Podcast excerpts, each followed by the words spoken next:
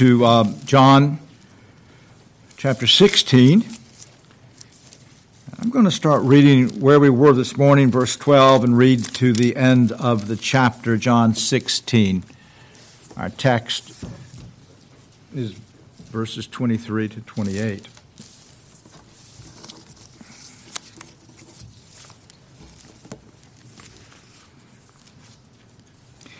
I have many more things to say to you, but you cannot bear them now. But when He, the Spirit of truth, comes, He will guide you into all the truth. For He will speak, and He will disclose to you what is to come. He will glorify me, for He will take of mine and will disclose it to you. All things that the Father has are mine, therefore I said that He takes of mine and will disclose it to you. A little while, and you will no longer see me, and again a little while you will see me. Some of his disciples then said to one another, What is this thing he's telling us? A little while, and you'll not see me, and again a little while, you will see me. And because I go to the Father, so they were saying, What is this that he says? A little while. We do not know what he's talking about. Jesus knew that they wished to question him. And he said to them, Are you deliberating together? About this that I said, A little while, and you'll not see me, and again a little while, and you will see me. Truly, truly, I say to you that you will weep and lament, but the world will rejoice. You will grieve, but your grief will be turned into joy. Whenever a woman is in labor, she has pain because her hour has come. But when she gives birth to the child, she no longer remembers the anguish because of the joy that a child has been born into the world. Therefore, you two have grief now, but I will see you again, and your heart will rejoice, and no one will take your joy away from you. In that day, you will not question me about anything. Truly, truly, I say to you, if you ask the Father for anything in my name, he will give it to you.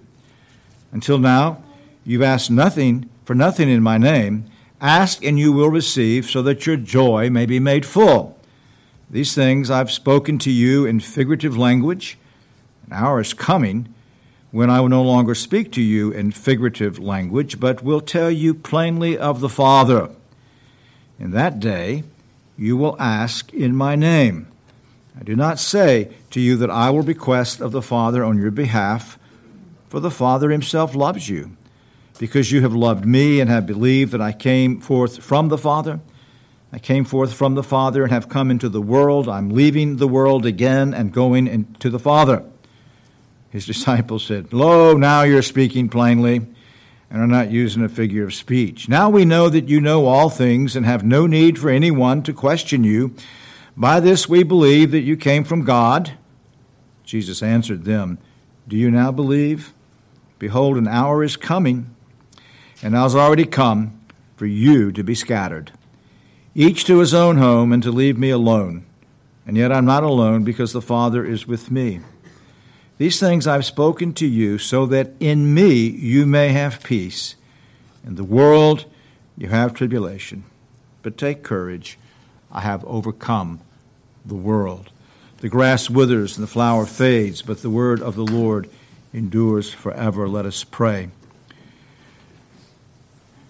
Once again, Lord, we turn our attention unto you as you speak to us in your word, even as we uh, tonight will meditate on uh, what it is that you uh, do to us, in us, through your word, and what responsibilities that places upon us, Lord. We ask that the Holy Spirit, who inspired these words that we have just read, will fulfill that ministry that Christ promises here and will make them clear to us.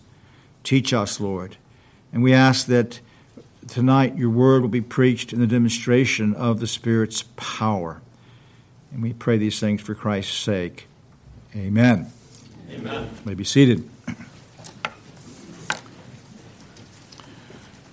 So, boys and girls, young people, I'm sure that most of you know the story of Mephibosheth. Mephibosheth was the son of Jonathan, and he was lame in both feet, and he was uh, uh, kind of languishing. He thought of himself basically as an outcast because of his grandfather Saul, who had uh, persecuted David for all of those years. But David, because of the covenant that he had with Jonathan, Mephibosheth's father, asked, Is there a descendant of Jonathan whom for Jonathan's sake I might do good? And they told him about Mephibosheth. Now he summoned Mephibosheth into his presence, and Mephibosheth was greatly frightened, thinking, Well, my grandfather was the enemy of this man who persecuted him. But David surprised him. And because of the covenant between David and Jonathan, uh, David restored all of Mephibosheth's property, but more importantly, he admitted Mephibosheth into his family circle. He allowed Mephibosheth to come and eat with him at his table. Now, that is a, a beautiful picture of what God uh, has done and is doing for us in the covenant. He has brought us into a communion, and as we ate at his table this morning, has brought us to eat at his table. In fact, what we have here tonight in our text about uh, the privilege of communion with God is kind of the climax of the whole story of redemption. We're going to look at the two aspects of communion with God. Adam and Eve had those aspects in the Garden of Eden. In the Garden of Eden, God revealed himself to them, and they were able to respond to God in a life of fellowship, of, of conversation, of true communion. Now, when they sinned, uh, they were cast out of the garden, which picture for the fact that now that communion, that fellowship, was broken. All the rest of Scripture is simply moving toward the, the fullness of that that we see in Revelation, but step by step, periodically, God was moving closer to his people uh, and engaging them in communion with himself. And we know of the early covenant. We just read of the covenant with Abraham and Isaac. But particularly as he delivered them from Egypt, he delivered them to be a people of his own possession. And he dwelt in their midst in that glorious cloud, and he led them. But then, as he was leading them in the wilderness, you'll remember he constructed a tabernacle. And in that tabernacle, there was the holy place and the holiest place. And God symbolically now dwelt in the holiest place to show that he now was in the midst of his people. Moses was his mediator. He would speak to the people through Moses, and through the Moses and the priesthood, they could speak uh, to God. And then the tabernacle became permanent, and the uh, glorious temple that David longed to build, but that Solomon built for God. But still, in that temple, we could say that God was two rooms removed from the people. Now, what we have tonight in our text is the fact that uh, all the barriers have been broken down. And God is not two rooms removed. God's not keeping us at arm's length. God, in fact, is in a personal and intimate relationship, uh, communion with us in this special privilege of communion that the Savior describes now in uh, John chapter 16. And here, uh, the Holy Spirit's teaching us that on the basis of the perfect work of Christ, through the Holy Spirit, uh, the Christian has sweet communion with God. On the basis of the perfect work of Christ, through or by the Holy Spirit, the Christian has sweet communion with God. We're going to look at the uh, privilege of communion and the basis of that privilege of communion. Well, we begin with this privilege of communion. Jesus has been again showing them that he's leaving first temporarily. He's going to come back and they're going to have uh, joy in his presence. Uh, but now he says of a particular day, in that day, you'll not question me about anything. Truly I say to you, if you ask the Father for anything in my name, he will give it to you. In verse 23, Jesus basically in this promise uh, sets out for us the two principal aspects of communion, and that is uh, the one revealing himself to the other and the response of the one who has received that revelation. So, in this sense, it's God revealing himself to us and our responding to God. That's really what communion is, you understand. It's just as in our marriages, that's what communion is it's communication. It's husband speaking to wife, wife responding to husband, wife speaking to husband, husband responding to wife. And when that is a good and open um, channel of communication, then there is sweet communion that takes place between them. So Christ delineates, sets out these two aspects of communion. Now, the first is a clear and perfect communication. A clear and perfect communication. And this really builds on what we had this morning in the last hour. He says, In that day you will not question me about anything. You see how that picks up on uh, what he said to them um, uh, earlier in the chapter. I have many more things to say to you, but you cannot bear them now. But when he, the Spirit of truth, comes, he will guide you into all the truth. So Christ is speaking about a day when they will no longer need to ask him questions. Even now, as he's, as he's talking, he realizes, as we read in the reading, that they wanted to ask him, What in the world is he talking about? In verse 19, Jesus knew that they wished to question him. And so he anticipates something of that question. Um, but in that day, and we know we're talking now about the day of Pentecost, in that day, and it's also referred to as in that hour, in verse uh, 25, uh, you will not need to question me about anything. Verse 25, these things I have spoken to you in figurative language. An hour is coming when I will no longer speak to you in figurative language, but will tell you plainly of the Father you think about his ministry, we often wrongly think of parables as illustrative devices. They weren't. When you understood a parable, it became a good memory device.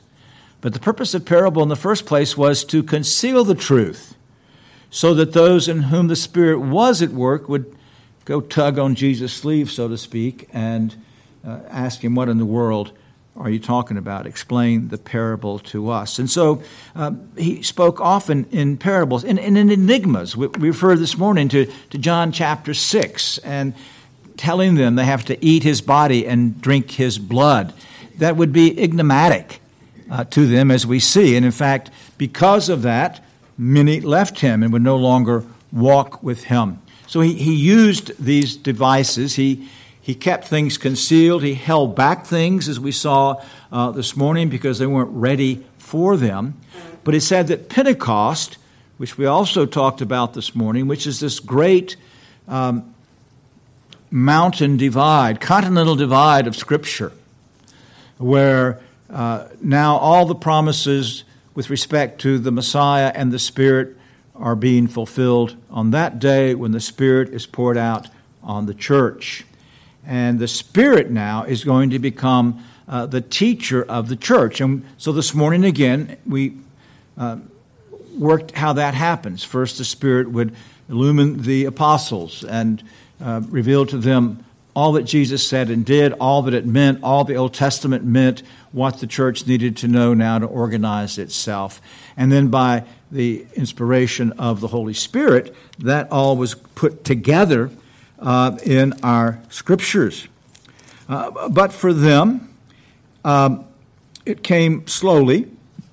Even after the resurrection, Jesus spent those 40 days with them, and he was speaking to them now more clearly, uh, teaching them particularly about the nature of the atonement and, and things like that. But it was only at Pentecost that, in a sense, the scales were removed because the Spirit now given to the church and to each individual who is born again becomes the teacher. The teacher, first, as we said this morning, of the disciples and the early followers of Christ, and then through Scripture, the teacher of any of us who are in Christ. So John writes in 1 John 2 27, As for you, the anointing which you receive from him abides in you, and you have no need for anyone to teach you. But as his anointing teaches you about all things and is true and not a lie, just as he taught you, you abide in him. So the Spirit now is the one who's going to be teaching us of Christ, of the work of Christ, of all that we need to know and do um, through the Scriptures. And this is, in a sense, we could say stage one of this privilege of communion, a, a clear and perfect communication of the mind of God. And that's what you have in your Bible a clear and perfect communication of the mind of God. Now, what are you to do with it? Well, you're to know it, you are to study it, and you are to mature in your grasp of it. So, what does the writer of the Hebrews say in Hebrews chapter 5? Concerning him, and this is Jesus and Melchizedek, we have much to say, and it's hard to explain since you've become dull of hearing. For though by this time you ought to be teachers, he's talking to the congregation, not talking to the office bearers. You have need again for someone to teach you the elementary principles of the oracles of God. And you've come to need milk and not solid food. Everyone who partakes only of milk is not accustomed to the word of righteousness, for he is an infant. But solid food is for the mature, who because of practice have their senses trained to discern good and evil. Now, here's the challenge that the Holy Spirit is, going to, is making to you tonight. What kind of hearer are you? What kind of reader are you? Are you still in the pablum of Scripture, though you have been in Christ for a number of years? Or, or are you, by God's grace, regularly feeding and growing in your mature grasp of the truth of God, by which then your moral senses are trained by the Holy Spirit uh, as a gymnast trains, that's the idea of the word here, and you know how to make good moral decisions each day of your life. So, if this is a privilege of communion, this clear and perfect communication, then you have a responsibility, don't you? And your responsibility is to listen. Just as a a husband needs to listen to his wife, and sometimes we don't do a very good job of that. You need to listen to the Spirit of Christ speaking to you. Now, how do you listen? Well, you must become a theologian. That simply means you must be a person who knows the Word of God. You must not be content that you are reading devotional books. No, you must be one who is in the Word, learning to meditate and study in Scripture so that you are growing in your grasp of the truths of the Word of God and what they mean for you in your life. If you need help with that, you speak to your pastor or one of the elders, but you get out of the devotional book. I'm not saying you have to not use it, but you need to go beyond that. Uh, you need to uh, be wading deeply in the scriptures to the degree that the Holy Spirit has given you understanding. Uh, I often recommend you use Matthew Henry. You come across something you don't understand. Use cross references and, and begin to plumb a passage and to meditate on what's being said there. You need to know your confession of faith and your catechisms. Because here, as I said this morning, here is the, the categories for us um, and as you know those truths, and then you read Scripture and, and know the, those, those documents and the Scripture proofs, and then you come to Scripture and you're building uh, a vocabulary as well as a grasp to understand. And then you need to be reading Christian books of theology and practical theology and, and deep devotional books uh, that challenge your mind and your heart. And then, above all, you must sit under the preaching of the Word of God regularly, uh, seeking there to hear God, by the Spirit, communicate to you. That is step one of communion a clear, accurate, perfect communication of the mind of God so that you know the mind of God, and then as you're faced with various uh, decisions that you must make. You're growing in the wisdom of God, and by God's grace, you increasingly will make wise decisions, and that's very important for you older young people.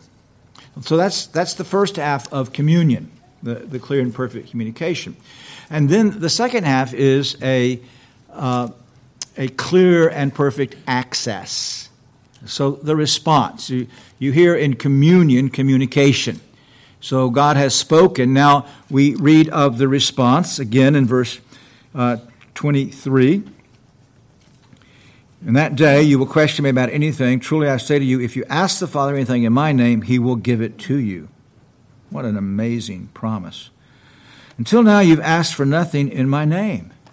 Ask and you will receive, so that your joy may be made full. Go back to our illustration of the temple. God is two rooms removed. And Although we know that the Old Testament saints prayed, the Psalms are full of their prayers, and we read of the prayers of Daniel and Isaiah and Jeremiah and, Nehemiah and others. Um, we also read of this heartbrokenness that David had when he was in exile, cut off from the tabernacle, where Calvin gave what I referred to the other day as these ladders to God. Um, and you, you were coming then through this priestcraft, this God appointed priestly system, and though you, you prayed, and you could pray with confidence, there, there was a sense, though, of distance, so to speak. And what Jesus is saying here now is the distance has been completely removed. He says that the time now is if you ask the Father anything in my name, he will give it to you. Until now, you've not asked for anything in my name. Ask and you will receive, so that your joy may be made full. He tells us now that the lines of communication are completely open, and we come boldly and freely into the presence of God. In the same way, the high priest could only once a year go into the Holy of Holies. You, every time you pray, may enter into heaven itself, into the Holy of Holies, in this sweet communion with God. And we do so because we pray in the name of the Lord Jesus Christ. Again, our larger catechism is very helpful here in its exposition of the Lord's Prayer in questions 180 and 181. What is it to pray in the name of Christ? To pray in the name of Christ is in obedience to his command and in confidence on his promises to ask mercy for his sake, not by mere mentioning of his name, but by drawing our encouragement to pray and our boldness, strength, and hope of acceptance in prayer from Christ and his mediation. Why are we to pray in the name of Christ? The sinfulness of man and his distance from God by reason thereof being so great is that we can have no access into his presence without a mediator, and there being none in heaven or earth appointed to or fit for that glorious work but Christ alone we're to pray in no other name but His only. So it's not that we don't need a mediator, we just don't need a human mediator. We don't need a Moses, we don't need a priest. We have our perfect high priest, the Lord Jesus Christ, who himself, as we saw uh, Friday night, has entered into the Holy of Holies on our behalf, is seated there as prophet, priest, and king, and as priest king is there guaranteeing our entrance into the Father's presence. Now, of course, he is praying for us as the intercessor. But what he's saying here is now that we need no human intercessor. What we need now is to own him as the perfect intercessor, and we come to the Father and pray in his name. That's why we say it. Now, you don't even always have to say uh, in Jesus' name. But that must be the heart attitude, which is much more important that it's your heart attitude than words that are on your tongue or lips. That we consciously are coming into the presence of the thrice holy triune God boldly, as we read here, confidently, because we're coming through Christ, the perfect mediator. And here he sets before us the the beauty and the joy of prayer. Notice how he ends uh, that great promise. Uh, you've asked for nothing in my name. Ask and you will receive so that your joy may be made full. God delights in giving to us these things that we pray for as they're according to His will. He delights as we love to have our children uh, climb up in our lap and ask us for something. And if it's a proper thing, how we delight to give that to them or, or to our grandchildren. As we're going to see, God loves you. And God then delights to hear you pray and to answer your prayers. And in that, in your comprehension of that, is a glorious joy. which speaks to you of the joy of prayer. Do you have joy in prayer? Well, prayers work, I understand that. But do you have joy in prayer? Do you have joy in this two way street then of communication? So uh, you are praying over the scriptures as you're reading them. And they're bringing to mind items of praise and thanksgiving, uh, confession, and petition. And so, actually, in your morning devotions, uh, there is this conversation that's taking place, is there? Uh, that God is speaking to you by the Spirit through the Word with clear and perfect communication, and you, with clear access now, are responding. Having a conversation with God? Does that not give you joy? And when the flesh does draw back from prayer, and it does, and how many times is it, is it the appointed time for prayer and suddenly you think, well, I need to answer this email or I need to do this or that? And you know what happened? Uh, prayer time's gone. Time allotted is gone. And that's because the flesh still draws back. But when these times happen, remind yourself what Christ has done so you can be the adopted child of God so that you can come boldly and freely into his presence. And look at prayer then as a privilege and a joy and not a duty. Build it then into your life, along with your Bible study, with set times, with some formula that you're going to use where you cover the outline of prayer as it's given to us uh, in the Lord's Prayer. And so that you are, as you come to God, praising and thanking and confessing and praying for sanctification and for, for various petitions um, and develop that habit of prayer. It's important as parents that we work with even our littlest children. This is part of what family worship does, but also, and this was a place, and I've, actually I've learned this from others. We learned as we went, but um, I had one friend that would, uh, you know, would have his boys they were older. They would sit in the room where he was, and they'd be reading their Bible. Or, you know, I, I would ask my children if they've read the Bible, but I didn't get into the conversation. Well, tell me about what you read. Tell me what you're praying about. You see, we need to train them in that way. So we want them to do it. We teach them how to do it, but then we want ourselves in communion to interact with them about what they're learning, how they're handling Scripture, and how they are praying.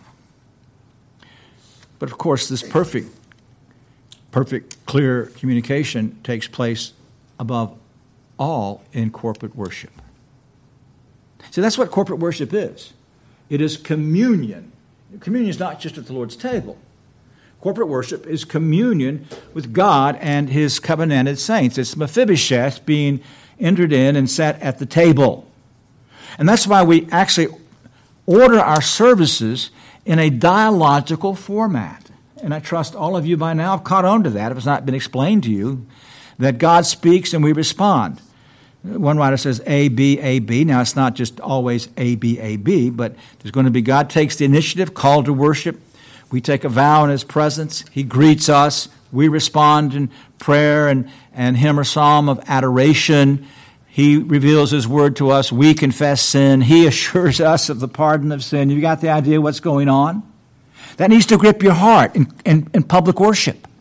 That you're actually corporately now, as well as individually, part of the body, having this communion with God through the communication of God's part, and that's one of the reasons why we want our scripture services, our, our services so full of scripture. Because it's in scripture in our Old New Testament readings and in the declaration of God's will and in a salutation, a benediction, we're constantly hearing the Spirit of Christ speaking to us with a beautiful and divine authority and simplicity. And then we get to respond.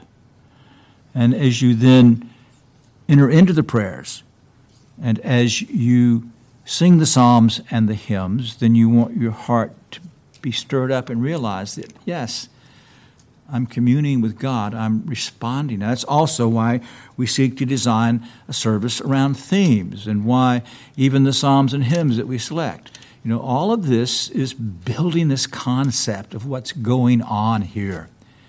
Well, this is the, the privilege of communion that God has granted to us.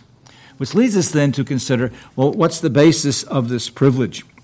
And it's a bit shocking, isn't it? We, we read there, uh, in that day, verse 26, you will ask in my name. I do not say that I will request of the Father in your behalf, for the Father himself loves you. Let that sink in. We're not talking here, Jesus is not talking about the love of election that he placed on us in Christ in eternity. He's talking about what we refer to as a love of complacency, a love in you for who you are an adopted child of God. The Father loves you. The Father loves you. He's your Father, and He loves you. And because He loves you, he not only is going to open your mind to understand what he's saying to you, but he also then is going to embrace you in this wonderful, glorious, adoptive father love on behalf of the Godhead. He is going to bring you into his bosom, and he's going to bestow wonderful favors on you as, as if you were the only child he had. He loves you.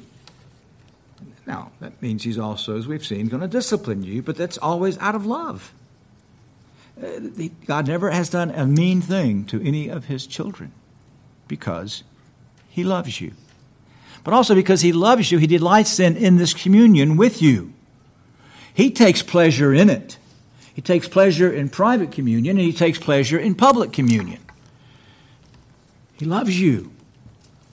And then, how is it the Father loves us? Well, this leads us into, on the basis of the perfect work of Christ, as Jesus then will continue. The Father loves you because you have loved me and have believed that I came forth from the Father. I came forth from the Father and have come into the world, and I'm leaving the world again, going to the Father. In the second half of 27 verse 28, he wraps up the entirety of humiliation and exaltation. He simply there has summarized uh, what he acted out in the upper room, washing their feet. Uh, here he summarizes the entirety of being sent into the world, uh, what he did for us in the world, and now leaving the world back into glory. This is why the Father can love you. It's because of the perfect work of Christ, the elder brother. Now, you must believe in him. He says, because you love me and have believed that the Father has sent me. And we see that the, the first objects of saving faith are Christ in the fullness of his ministry as prophet, priest, and king in his estate of humiliation and exaltation. And we love him as we contemplate how he loves us and the Father loves us in him.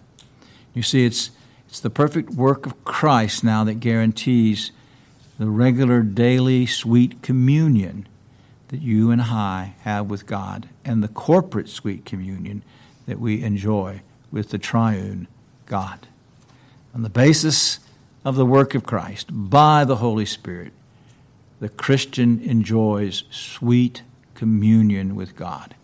He speaks, we listen, we respond in prayer. And we know we do so with confidence because He loves us and delights in us, delights in our fellowship and in our communion. Revel then in this sense of communion. Revel in the reality of who and what you are in Christ Jesus. And live then in light of the privileges that belong to you And let it not just be something you do, but anticipate those morning exercises. Relish them.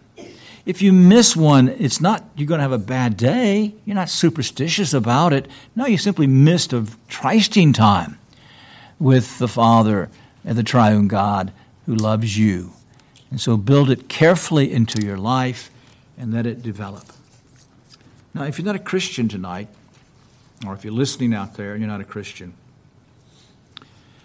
surely, as I've spoken about a sweet communion between God and his people, there's been some aching in your heart. You, this is something that, well, that would be good. It's, but, but you see, you suppress it. You suppress it because you love sin. Uh, the, the, the, analogy I can think of is you're a drunk coming off a drunk, and you've got, man, I can have a better life. You know, I, I could really hold down a job and, and have a, a family, and uh, but there's that power of the drink. So that's where you are tonight if you're not a Christian. There's been something in you, perhaps the Spirit is stirred up, but man, to have that kind of communion with the triune God. But as long as you love sin, as long as you cling to sin, you're not going to come. And so you need to plead with this loving God to have mercy on you grant you repentance, give you faith to believe in the completed work of Christ. And if you do so, I can guarantee you that you will grow in the realization that you commune with God because the Father loves you. Let us pray.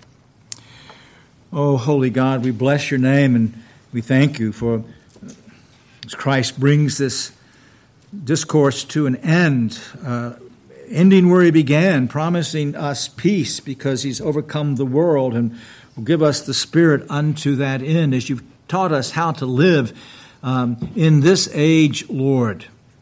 May we find great comfort in all these truths, but particularly tonight be wonderfully encouraged and helped and stimulated and motivated to commune with you in uh, the word in prayer with confidence that you love us. Help us develop this in our children as well. And if there are those, Lord, here or are listening who do not know you as Father, would your Spirit even now work in their hearts, break down the barriers of hatred and sin Call them unto yourself. And we ask this in Christ's name. Amen. Amen.